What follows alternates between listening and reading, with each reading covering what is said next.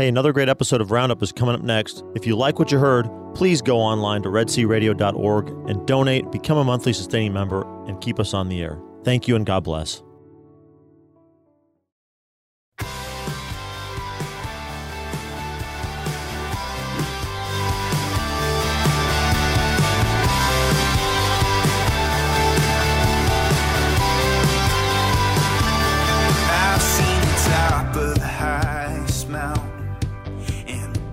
Good morning. You are listening to Red Sea Roundup on KEDC. I am your host today, Pam Marvin, and it is February the 20th, 1919. Listen to me, 2019.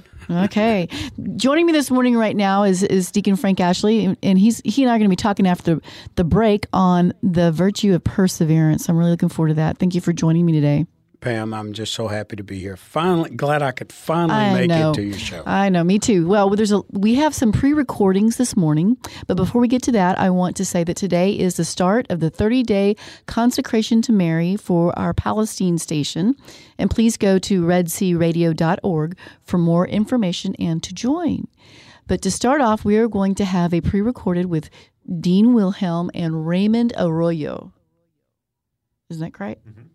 All right, Gene. And then followed by an interview with Father Timothy Gallagher, who's leading the retreat at St. Thomas Aquinas this weekend. And then we'll talk to you live on the other side of the break. Other side of the break. And without further ado, This is Gene Wilhelm, and I have on the phone with me now Raymond Arroyo, who is Mr. EWTN News and the world over. Good morning, Raymond. How are you doing? Hi, Gene. How are you? I am fine. You've had a very busy week. It, uh, it has been a busy week. Well, I've been in your neck of the woods. Well, not exactly, but close. Uh, I was in El Paso this week for uh, covering the president's rally there and the Beto O'Rourke counter rally, and uh, so I'm happy to be back in D.C. Well, I, I'm. I, it's always good to get home. Uh, Raymond, you're going to be the uh, keynote speaker at the 40 Days for Life benefit dinner this coming Thursday, the 21st, over at the Brazos County Expo Center. Uh, can you tell us a little bit about what you're going to be speaking about? Well, I'm going to really be talking about this struggle um, for for uh, the the right to life and protecting and welcoming all life um, from conception till natural death. And this it, it it strikes me as odd that this is even contested or that we have to talk about such things. But um, given where we are as a culture, given where our law is at the moment, uh, what we're seeing all across the country in in uh, Virginia, in New York, in uh, all across, everywhere, Vermont. I mean, we're seeing it pop up everywhere. Uh, Louisiana, a struggle over a, a, a simple bill to demand that those who perform abortions have admitting privileges at hospitals in case there's a problem. Uh, this has become a matter of of uh, conflict, and uh, so we're going to talk about that. Where this struggle is, Okay. why why it's at the level it is. We, you know, it's the the, the nice thing about the talk. I, look, I've been to my share of pro life talks in my day, and they tend to be dreary affairs. So I, Yes, they we are. We we find we find the light at the end of the tunnel and have a little fun around the edges too. So I don't want everybody to think this is going to be a grim recitation. Uh, it's not. So uh, I, I will have a good time, and I'm looking forward to celebrating life as much as underscoring the challenges to it today. my perspective on a lot of what's happening these days uh, with some of these issues is uh, number one, apathy on the part of people. The other is the worship of self is another. The third one to me is a uh, what I'm I call a new wave of yellow journalism, where uh, there's more emotional uh, emotionalism in reporting the news than reporting the news itself, and and doing that from a per- particular perspective. You've been in the news business for a long time. What is your perspective on that? Well, I, I mean, I would take a slightly different attack. What I see is um, a tribalism that is set in, where journalists who were once the referees calling fouls and balls are now members of a team. That's a bad place for journalists to be. Um, and yet, both in, in political coverage as well as now church coverage, which I never imagined I would see. Um, even when you try to report something that is true, because it offends one camp or another, they attempt to push you into the opposite camp. They attempt to brand you, you know, as part of Team X or Team Y. I don't like that. Um, my reportage has offended everybody, so uh, I, you know, which I which I prefer actually, and I like. Um, but it, it is a that is I, think if there's a if there's an implicit bias and a uh, toxification of the news, it's there where everybody is being herded into a camp, and you are expected to recite the hymn of that camp. And if you det- deter from it in any way because the facts say something different, you're branded as as you know something else. And um, I don't like that. we our job is to simply bring you the truth and say this is what's happening. You can like it or not like it, but as Flannery O'Connor, my favorite Southern author, often said, you know, truth does not change on your ability to stomach it. That's and true. that's kind of my approach to journalism. yes, true. Um, I'm not here to. I don't make the message. I don't. All I do is package the message. But the message is made by the facts and reality. You may not like reality, but that's not my concern. My job is to bring you the truth no matter where it leads. And 24 years ago, almost now, when Mother Angelica charged me, you know, with what EWTN News was supposed to be, she said, "You'll be free to tell the truth here." And um, and you'll have freedom to do that. And knock on wood, I have. Um, and that is a fleeting commodity, even in the Catholic circles. It's sure, uh, and sure it's is. something I treasure and value and thank my audience for because it, really is their devotion, you know, and and commitment to us and to the show that allows us that freedom and um, you know and gives us and, and really gives us the platform to to broadcast. For those that maybe don't have cable and, and don't see EWTN news on a regular basis, what can they do to filter out some of what uh, people see and hear on the news? And and a lot of, a lot of this is going even with the, the pro life message that you're talking about.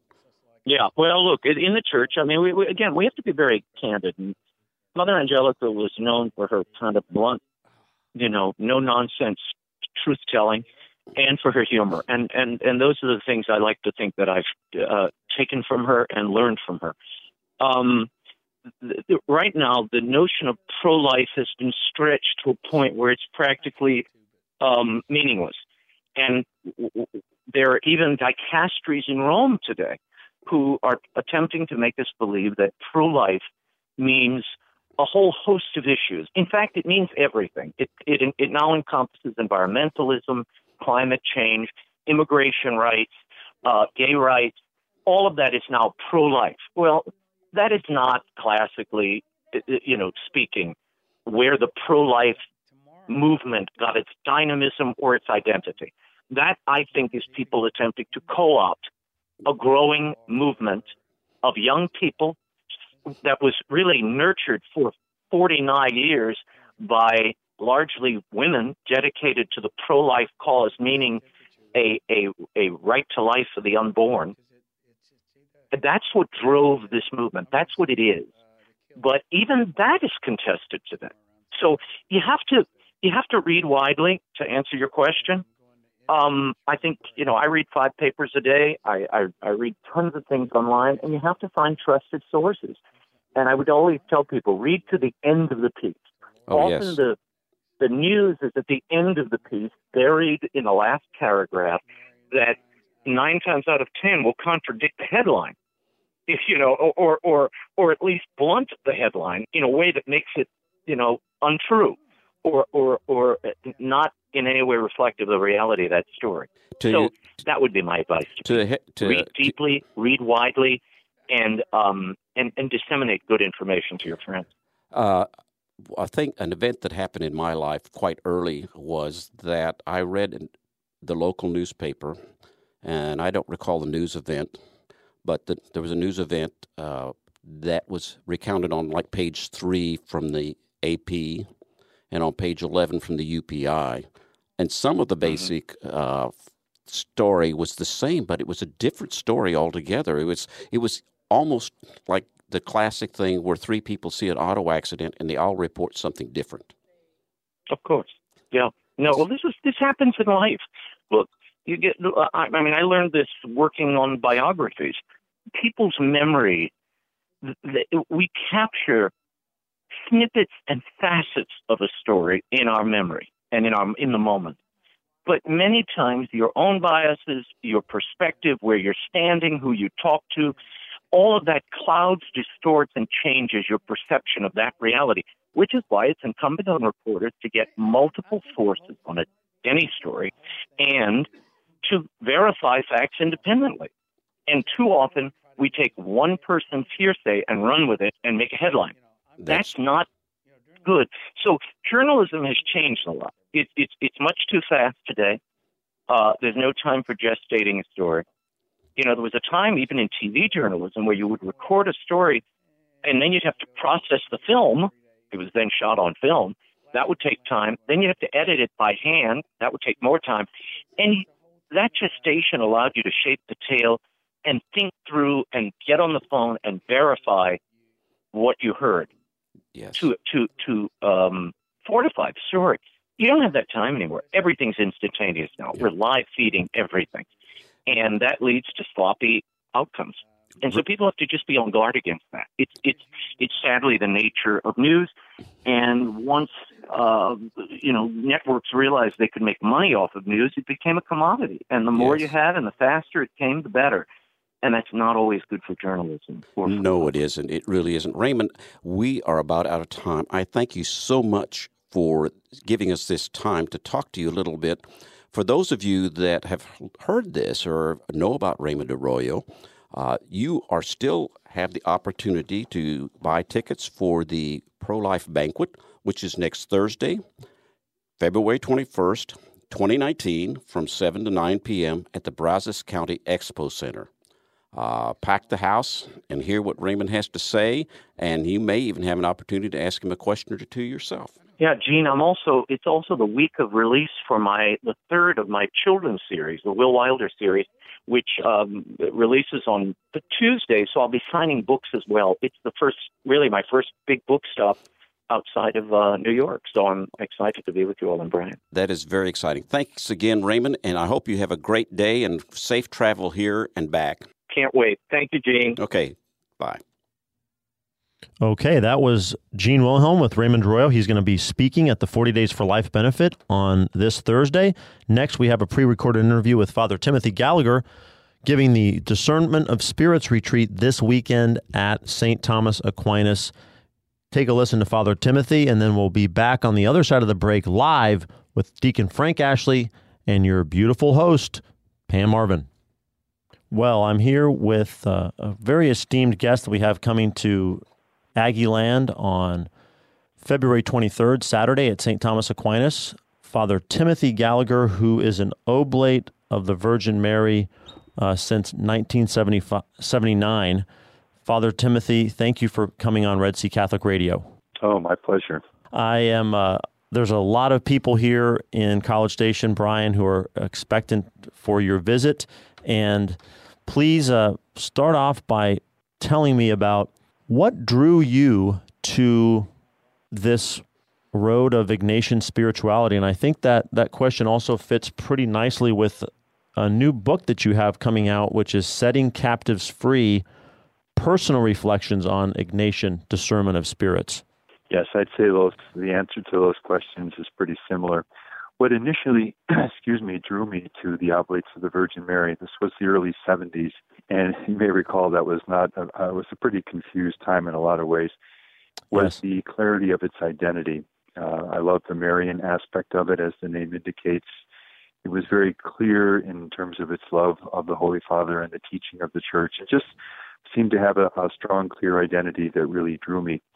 And then as I got to know the founder, who is the Venerable Bruno Lanteri, an Italian priest, Um, and his love for the Ignatian exercises, that's what led me to um, first discover the Ignatian spiritual exercises. And I, I just fell in love with them. I couldn't learn enough about them. I loved when I had the opportunity to make the full 30 day retreat.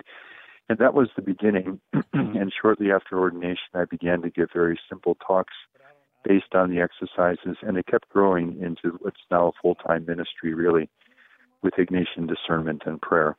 And uh, the latest book that you mentioned actually came out in November, mm-hmm. and it's a follow up on some earlier books, but it's a much more personal book than uh, some of the earlier books. It gives me a chance to share some of my own thoughts and experience in uh, in this daily life of discernment that Ignatius teaches with such clarity and practicality. Yes. Now, someone who is not familiar with what discernment of spirits is, and maybe maybe kind of aim this response at the person who maybe is on the fence right now. Maybe they uh, they haven't gone to many retreats. Maybe they feel like they don't have a very active prayer life, but there's something in them that's uh, knows that they're capable of more and that uh, and they want more. What is this retreat going to? Uh, how is it going to help them draw closer to our Lord? I think that most of us, if we were asked to say what we mean by discernment of spirits, we probably wouldn't be uh, too sure of our answer. But what it means very simply is this. Uh, you and I know, we all know that as we live our spiritual life, there are times when we have spiritual energy. When prayer is alive, God feels close. Um, being in church is a source of energy, and we feel the nourishment of it. When we have energy for taking new steps in the spiritual life and living our respective vocations. But if we're honest, we'll also recognize that there are times when, for reasons that we don't always understand, the bottom seems to drop out of that energy. And then, if we're honest, at such times, if I may say this reverently, uh, it's hard to even want to pray. Mm-hmm. Perhaps we don't pray or pray less or are not quite happy with what's happening in our spiritual life at such times. There's less energy for church related things and for new steps in the spiritual life. Well, these ups and downs are going on all the time in the spiritual lives of every one of us. Ignatius of Loyola is not the only one who has described this kind of daily up and down spiritual experience, but certainly is the one who in this church, the church's spiritual tradition, has described it with the greatest clarity, practicality, and usability. So that's essentially what this day will be about. It's exploring and making sense out of the ongoing daily spiritual experience that we all have so that we benefit fully from the times of spiritual energy in the way that God intends in giving them, and we navigate safely through the times when there is less spiritual energy or times of spiritual desolation, to use Ignatius' word for such mm-hmm. times. Mm-hmm. And you know, today, uh, today, as I think it's really more and more important now that we learn this because there are reasons around us in the church and the world for feeling discouraged or desolate. And so a teaching which equips us to understand that experience and know how to not only come through it without harm, but actually grow through such times is, I think, of great value to us today. So that will be what will be offered on that day. That is beautiful. I am struck by the fact that I think it is, it seems to f- so fully um, recognize that we are not simply spiritual creatures, we are spiritual and um, mortal creatures. It recognizes our humanity and says there's something, there is goodness and greatness in your in your humanity, and it's not a reason for for despair. And this is how you uh, how you live that out day to day. Is that is that fair to say? Absolutely. You know, right from the beginning of Scripture, God looked at all that He had made and saw that it was good. So yes, there is a fundamental sense of um, of the goodness of, of the way that God has made us as human beings.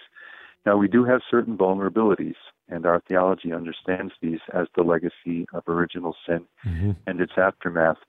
And so, again, a teaching which equips us to understand those vulnerabilities and come through them safely without being harmed by them so that we solidly go forward and fully experience and express um, all of the goodness that God has placed in us and toward which He calls us again, it's such a valuable teaching. That's why exactly I call the new book Setting Captives Free. That's Jesus' mission to set us free from discouragement, from lies, from the temptations of the evil ones, evil one, so that we can solidly move forward toward the Lord. And that freedom is a beautiful thing.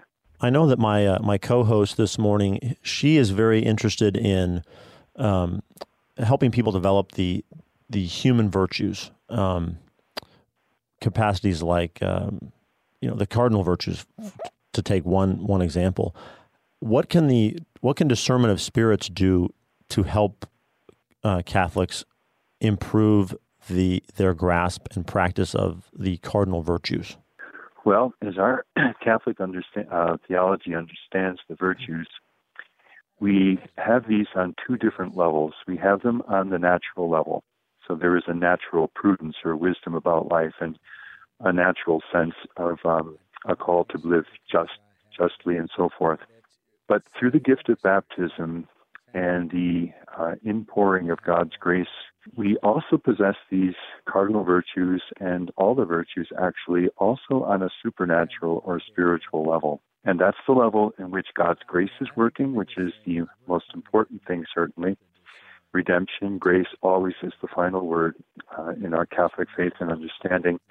But there is also an evil one, whom Ignatius most commonly calls the enemy, who will try to disrupt and discourage and lead us away from those virtues. And so Ignatius's specific contribution in this set of 14 rules, which are on the spiritual level, is to equip us to understand and know how to respond to the wealth of spiritual experience that is happening, for example, as we try to live these four cardinal virtues fortitude, prudence, temperance, and so forth, justice. And that is a great, uh, a great gift. I know of nowhere else in the entire Catholic spiritual tradition where there is a parallel, um, clear and usable teaching. And you know, um, I've been teaching this now, traveling for about 35 years, and I love seeing a light go on in people's eyes. Sometimes you can almost literally see it happen. Hmm. When people say, finally now I understand what's been going on in my spiritual experience, and finally now I know what to do about it. Yes. And that's where you get the freedom, which is such a beautiful thing. Well, it sounds like you're the Lord is making it possible for you to be an instrument of His breakthrough of grace, and we are. I'm hoping that that this literal light coming on in people's eyes will happen many times when you visit us uh, here on February 23rd. Father Timothy Gallagher, thank you so much, and have safe travels here to Aggieland, and we will be welcoming you with open arms. Thank you, and I look forward to being there.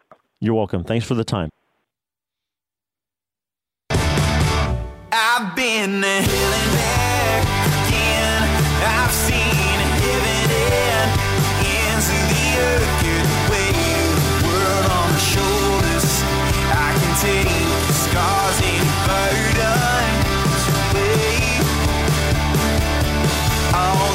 I can, 'cause I am.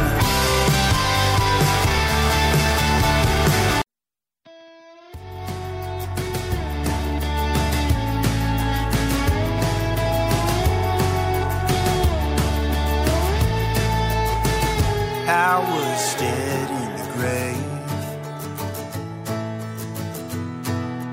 Buried in all my sin. Red Sea Roundup. And I am so thrilled today uh, to have Deacon Frank Ashley on the air with me. Welcome, welcome, welcome. Thank you so much, Pam. I'm, I'm glad we're finally able to work this I out and know. schedule it. I've been wanting to do this for so long. I and I have been wanting to have you on because uh, I really I adore your um, your homilies. They really, you know, everybody kind of has their own kind of language. I think when it comes to spirituality, and you really speak one of mine. So I'm so thankful to have you on today. But you know, I want to tell our listeners who are not familiar with who you are and what you do. I say I know you as Deacon Frank Ashley, but you work for the Bush School of Government. You're a dean Yes, I'm an associate dean, senior associate dean at the Bush School of Government. for for uh, Texas A&M University. Oh, wait, was it? No, you're doing some of the diversity you teach. Oh yeah, I, t- I teach a, a course managing diversity in the workplace. Oh. So we, we have a lot of fun in the class. A Oh. I bet. I bet. So I, uh, if you don't follow Deacon Frank on uh, Twitter, what's your handle? Because I really enjoy your tweets. They're just really, really clever. Uh, it's at f ashley fifty three. Oh, perfect, perfect. So follow for and Frank. He's uh, always very colorful and he's lovely to watch and learn from as well. So speaking of learning from things, he was on my heart, folks, to to come on the show to talk about uh, virtue in general. So he and I had a, a conversation about, you know, what do you think we should talk about? What is what on your heart? And he's like, oh. I think perseverance would be a very good one. so let's just open it up about I'm going to I'm going to start off with just a basic definition of perseverance. Ready? Okay, I'm ready. Perseverance is not giving up. It is persistence and tenacity and the effort required to do something and keep doing it till the end, even if it's hard. Perseverance originally comes from the Latin perseverantia and means to abide by something strictly. That sounds so overwhelming. And our culture today is like, wow, I'm going to go ahead and run from all of those words. I'm glad that you said the word Latin word because I, I didn't want to even mess with that. but you know, um, I, this idea of perseverance was really on my heart. And if you look at examples in the Bible, I think the greatest thing we we look at is Job. The fact that Job had everything and everything was taken away from him. And uh, I mean, at one point in time, his wife and his friend said, "Just curse God, die, just just get it over with." but Job said, "No, no," and because he was so faithful, because he persevered, everything was given to him tenfold. And I and and really, um, the same thing really applies to us. You know, we, we look at things in our life and we go, you know, why did God put this in front of me? Why why why am I having to do this? But um, we learn if we persevere, the rewards are great for us if we can do that. But it's it's not easy. No, you know, as you're saying that, I I think that you know, life experience is one thing that's given me more um, a strength because I can see the fruit it's born in the past. But I think when you're younger and these things happen, it just you cannot imagine what good it is for when you're in the midst of the kind of whatever suffering it may be if you're persevering. But you know we could talk about things like persevering in prayer as well through dryness which go to discernment of spirits this weekend. He helps you out with that a little bit.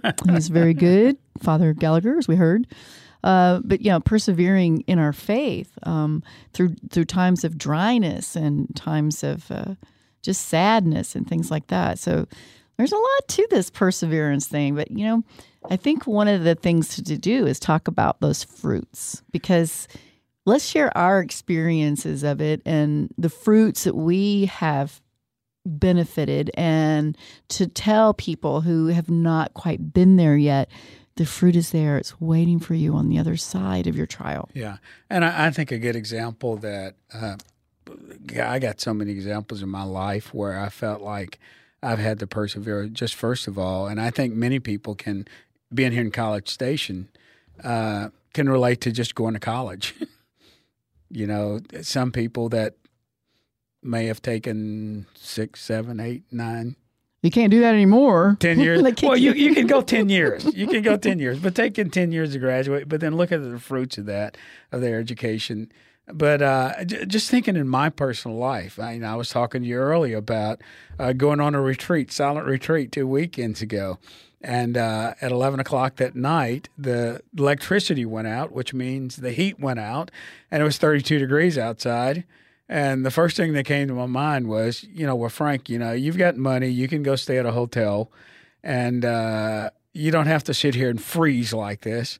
But then all of a sudden, I started thinking, you know, I'm here on a retreat, and I'm here on a try, retreat to to try to get closer to God, to closer to Jesus, and just think of everything that Jesus did, all his suffering, and you're sitting here whining about being cold. Mm.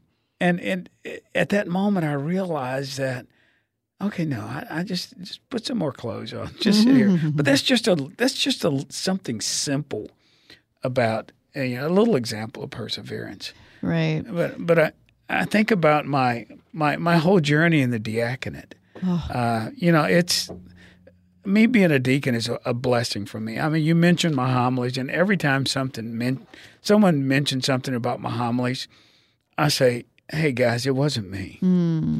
It wasn't me. I was just. I mean, the Holy Spirit just filled me up, and I was, I was just a vessel. But um, but uh, uh, my formation in the diaconate was a story of perseverance because I, I started here in the Austin Diocese in formation. Um, after the first year, my wife was diagnosed with cancer, and it was it was very serious. Uh, I had two very young kids. One kid was How about old were they at the time?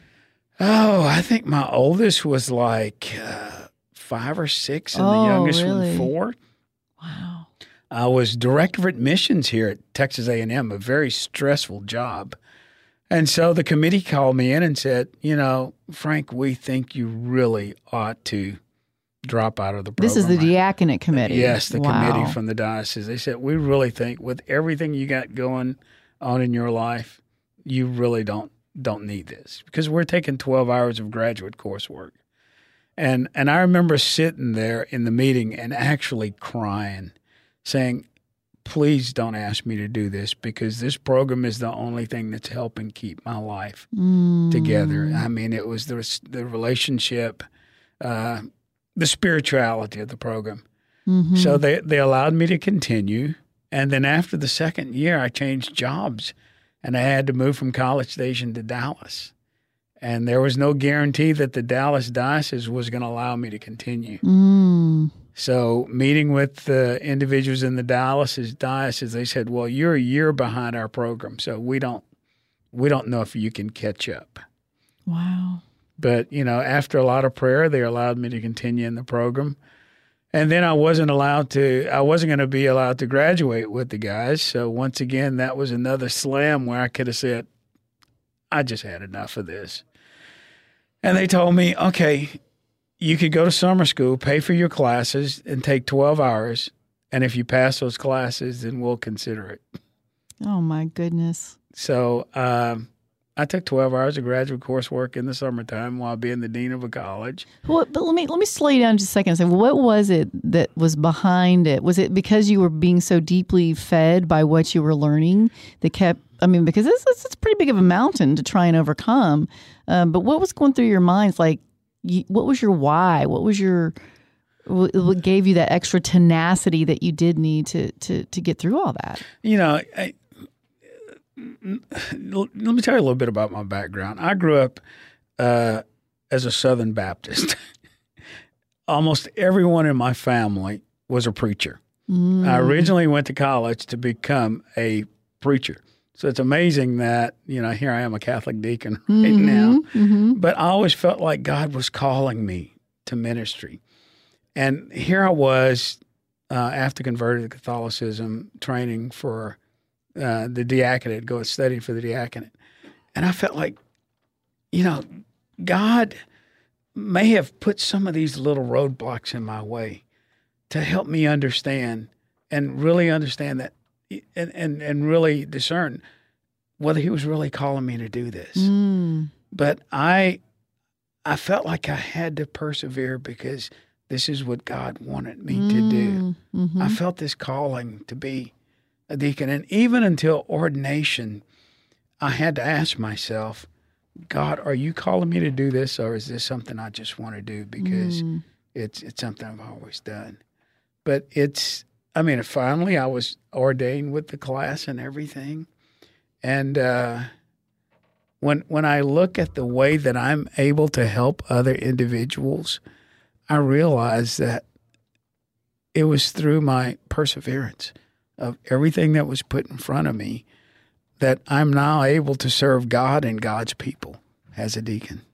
Right, and and so uh, you've kind of alluding to it, but not said it outright. That the fruit of this really has been how how much that God feeds you through ministering to others. Which is which is at the end of the day what we're all called to. That's that's so true. I mean, you and I had the conversation about we need to be fed, but also we are sent to feed others. So true. And persevering that and the different types of fruit that come of it and the balance and everything, I think is such a really good point as well. Yeah, yeah. Well, you know, Lent's coming up. And so I know a lot of people are probably thinking about what are we going to do for Lent and how am I going to persevere? And I think you had some pretty wise things to say because we want to talk about perseverance through Lent. So go ahead and, and kind of speak about how to make choices for Lent, um, making good choices that can last for a long time and persevering through those.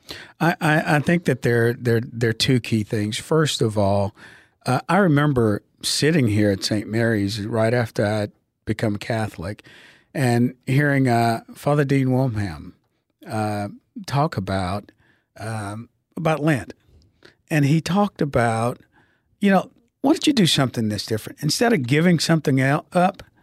Try to do something different. Do something positive. And I never, you know, I know a lot of people look at Lent as Lent as punishment. Okay, I, I got to change. I got to do something different or whatever. I give up chocolate. I give up screaming at people, whatever. but you know, I like this idea of doing something positive. Mm-hmm. You know, what can I do very positive? And and for me, it was okay. Maybe I can spend more time with my children. Maybe I can do this for my wife. Maybe I can go to daily mass. I love that one. Maybe I can pray more. Make sure that I'm praying every meal. I'll do morning prayers or something like that. Love it. And and take it at little chunks. Don't try to do too much, but just do little things so because if you do that at the beginning, it can become a habit. Now, honestly, folks, we did not set this up this way, but we are going to be having a Lenten listening challenge here at Red Sea Radio. We're going to be inviting people in our listening area to add one hour of Catholic radio every day during Lent. So if you're already a four hour listener, listen for five hours. If you're a zero hour listener, you just tuned in, or you know somebody that could use an injection of Catholic radio into their life, ask them to, to join us, and we're going to give you a hashtag to put out on social media and tell people you're doing it, and try to get try to get people to add an hour of Catholic radio Right. into your life. So, That's perfect. Wow. Deacon and- Frank, I mean, perfect. It's you- Holy Spirit, Thank you. guys. Holy Yeah. Spirit, come. And you didn't even pay me to say that. I mean, it's just amazing how Well, it came out. Yeah, let's go back to the because the Lenten Challenge. Um, that is literally how I began um, increasing in going to daily mass because the Lord had really put on my heart a long time ago to to go to daily mass on a regular basis on a regular basis. And um, it was Lent where I thought, and it was it was it was Father Gene as well. Says you know, start a good habit. What good habit? Like look at the desires. God puts holy desires on your heart look at those holy desires and see how that can translate into your Lenten journey of something positive and good to do for Jesus. So that's how I started with okay, I'm going to increase. Like the first year, it was like I, I'm going to start making a habit of going to, to daily mass at least once during the week. And then subsequent years, you know, adding to it. Yeah. And now I find the opposite is true. I can't not go. Like I really miss it. At first it was tough, right? But then it becomes so beautiful and that fruit of wow, I'm really fed and my day goes better. Um, life is more beautiful starting out that way. Uh, I can't imagine not doing Not- it. And you know, and the human side of us sometimes tries to get in the way. "Ah, do you really want to do that? Well, you know, I could sleep a little bit longer, or I could do this. But you know, after we do it, after we do it, we feel so good. It's like me when I travel. Uh, with my other job, I had to travel all over the country. And I got an app on my phone called Mass Times. So no matter what city I was in, I could get on that app. It had a locator, and I could find out where there was mass and what time that mass would be. And you know, and, and I'm traveling all over the place, and it would be easy for me to say, "Hey, listen, I'm traveling. I don't need to go to mass or whatever." You know, God, God's okay with that because He knows I'm working. But once again, I developed that habit of going. I'm persistent, and I know Persevering. I know I need to be fed. Mm-hmm. So I work. I go. I'm fed, and I feel so good about that. Mm. You know, there's one thing that I'm really hearing kind of a, a theme that's kind of coming out in our conversation. And one is uh, what you just so perfectly said about that human side. Our first reaction um, is, oh gosh, I don't want to get out of bed. I don't want to do all that.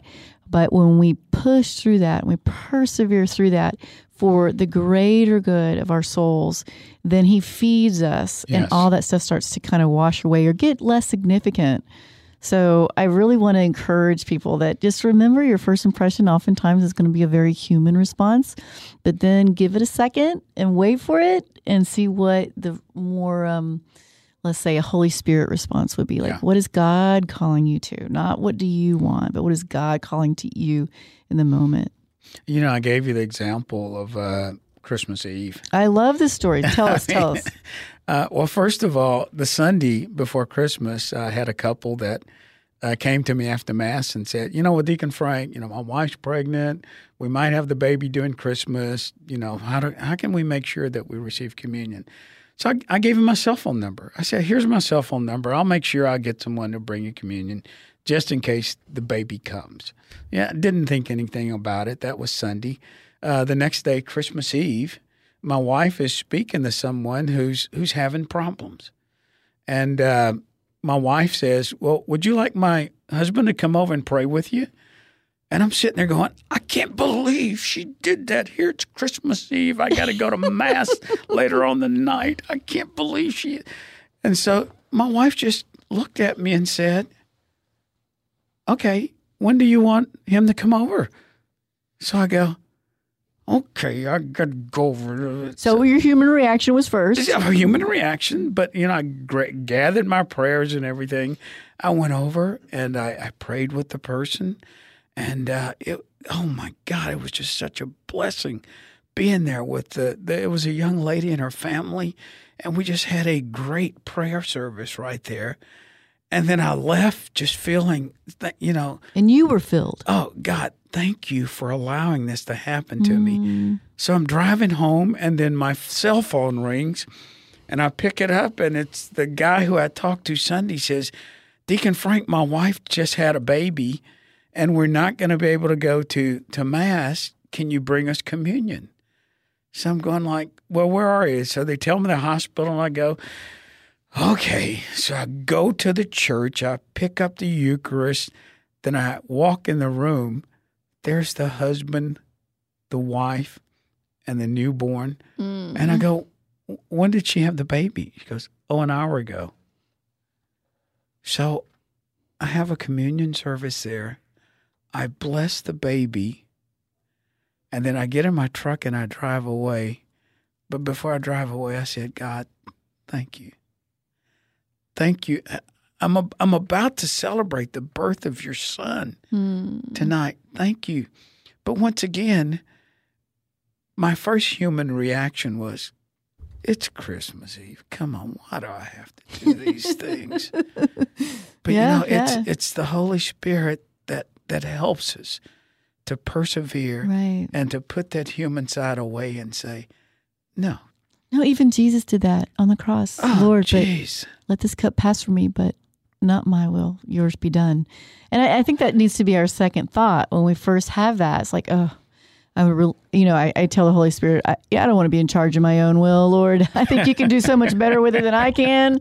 So I just want to keep turning it over to you every time I have those kind of reactions. And as you just so well spoke about um, the fruit that it bears in our own souls when we serve, when we let Jesus use us as, a, as an instrument of the Holy Spirit to to bless others, it, it fills us so much indeed. But it's once again, it's a perseverance Yeah. because the human side will tell us, "No, don't do it. No, no, no, it's not worth it."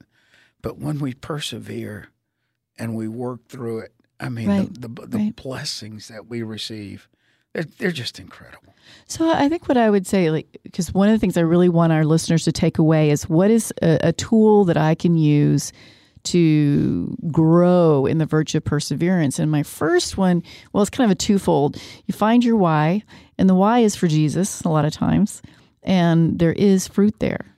And and if you're if you haven't experienced this by pressing through, maybe you're not as familiar, uh, but there is that fruit, and the the fruit of uh, loving. You know, we are all the branches, and he is the, the vine, the branches. Ah, I'm Yeah. confused. Uh, but you see what I'm saying. So Yeah. we, we want to bear fruit for him, and it's there. So I think what would you suggest is another kind of the small steps that we can take to grow in perseverance, especially in light of Lent coming up. You know, the, the thing about it, it's unfortunately, a lot of times we want to see immediate results. Mm-hmm. We want, you know, if if I do this, then immediately, what's going to happen? What's going to happen? But it's it, it's it's not a sprint. It's not a sprint. This Christian journey that we're on, it's not a sprint. You know, and it, it it's it's a distance race. It's a marathon. it, it is a marathon. It's much more than a marathon for someone with short legs like me. You know, a lot of times it gets real tough. It gets real tough, but it's we we it's through prayer that we understand. We understand this race, this journey that we're on, and um, it's like a marathon. You you don't just go out and run a marathon. You sort of train for it, and you do it in little steps, and you go a little bit further and a little bit further. And it's the exact same th- same thing with this spiritual journey that we're on. It's the small steps, and we'll we may see we may see these these these fruits of our labor, but a lot of times we don't. It's like uh, it's like me with students. I've had students at A and M who 10, 15 years later have come back and said, you know, Dr. Ashley, whatever you did for me, it changed my life. Oh, And it's, be to I mean, you, you, you, you don't realize it. It's the exact same thing. You know, sometimes people come out of church and say, hey, thanks for that homily. Mm. It, it really, it really did something for me. Hey, Deacon Frank, talk about it. Talk about perseverance from the other direction, which what I mean is not the length of this life, but the shortness of this life in comparison to eternity and what's on the other side and what kind of decisions we're making in this life for what we want to, what we hope to achieve on the other side, Well, I, and how we be, have to persevere. to be honest with you, what I, what, what I'd like to do is I'd, I'd like to just read this right here from Timothy, if I can. Uh, and it's, it's what I have written down. It's the real picture of joy as a Christian who's persevered to the end. 2 Timothy 4 6 through 8. For I'm now ready to be offered, and the time of my departure is hand. I've fought a good fight. I've finished my course. I've kept the faith. Henceforth, there is laid up for me a crown of righteousness, which the Lord, the righteous judge, shall give me on that day. Mm. Not to me only, but unto all them also that love his appearing. amen. If you are a Christian, if you have faith, that's our goal. Mm. That's our ultimate goal. And it and and I really wonder, you know, for people who don't have faith, what do they have to look forward to? But I know as a not just as a deacon, but as a Christian, I know that I have one of those crowns waiting for me. Mm. And I can't wait till that day that God Himself will give me that crown to wear. And it's not just for me, but it's for, for everyone who believes. So I live every day of my life knowing that that's my goal Mm. to wear that crown. And so that's why we have to persevere in, in holiness, right? That's true. While we're here. That's it right. Right. there. Yeah, Because we don't know how long we have here. that's right. Yeah. No one knows the day or hour.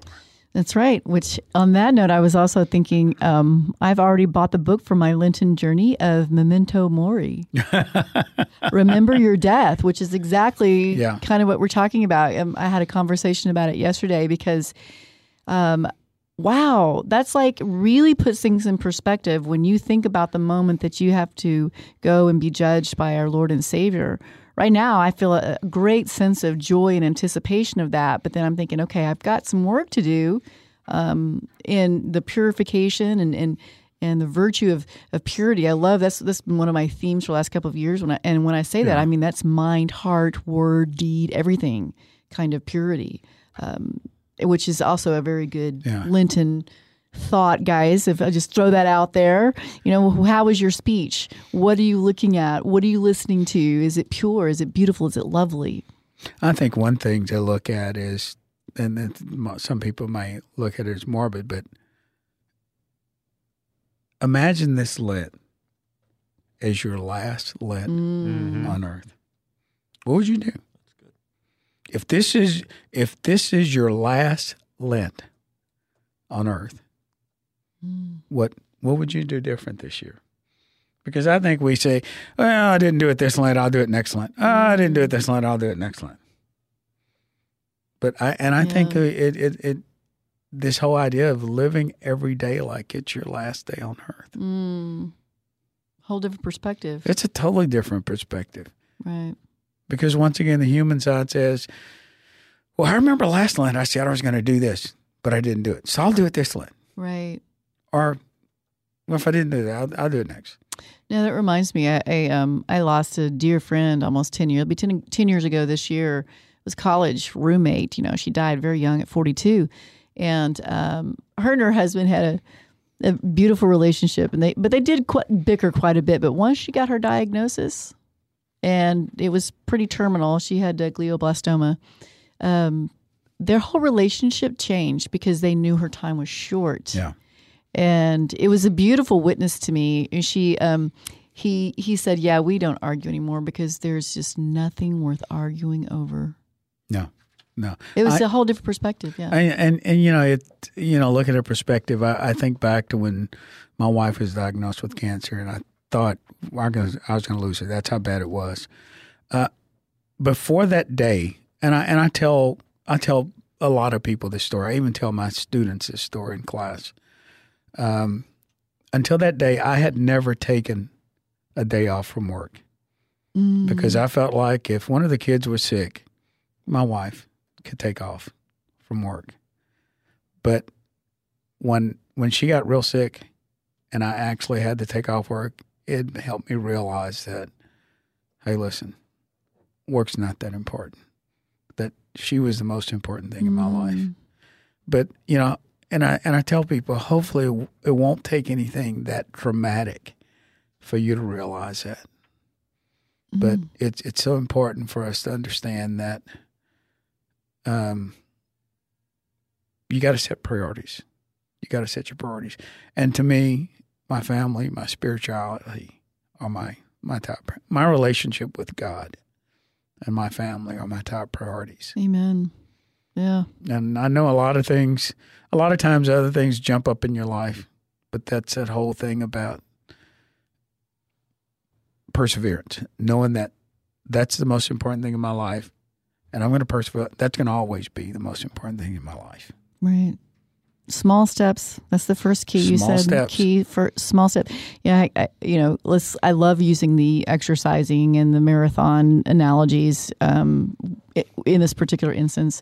Think of. I mean, I, I reflect on those mornings where I thanks be to God, I had a, a boot camp friends for several years where we got up twice a week at 5 a.m. we're meeting by 5.15 to, to get it done. And there were some mornings in there where every fiber in my body was screaming, don't do it. but I persevered, spent time with these ladies, got to exercise, and I was always grateful.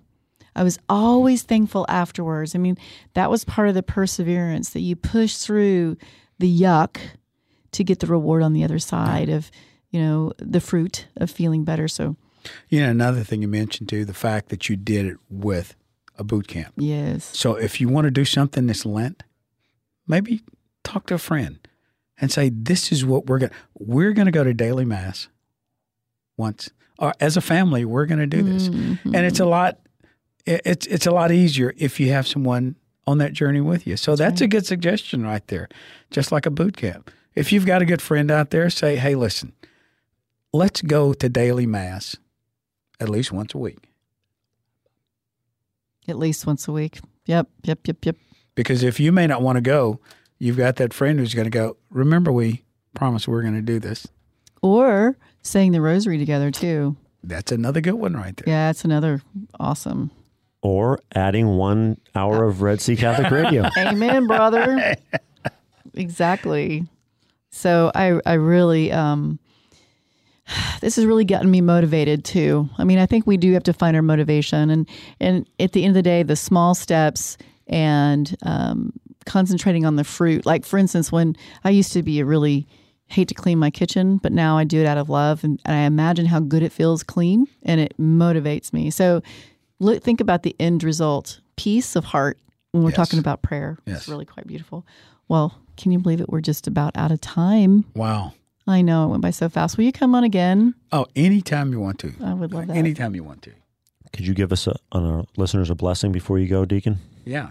The Lord be with you. And with your spirit. And may Almighty God bless you. In the name of the Father, Son, Holy Spirit. Amen. Amen. Thank And you. let's go in peace, glorifying the Lord by our life. Amen. Well, thank you for joining us. Until next time, go and love your neighbor. I'll rise again, rise again. Since you wake up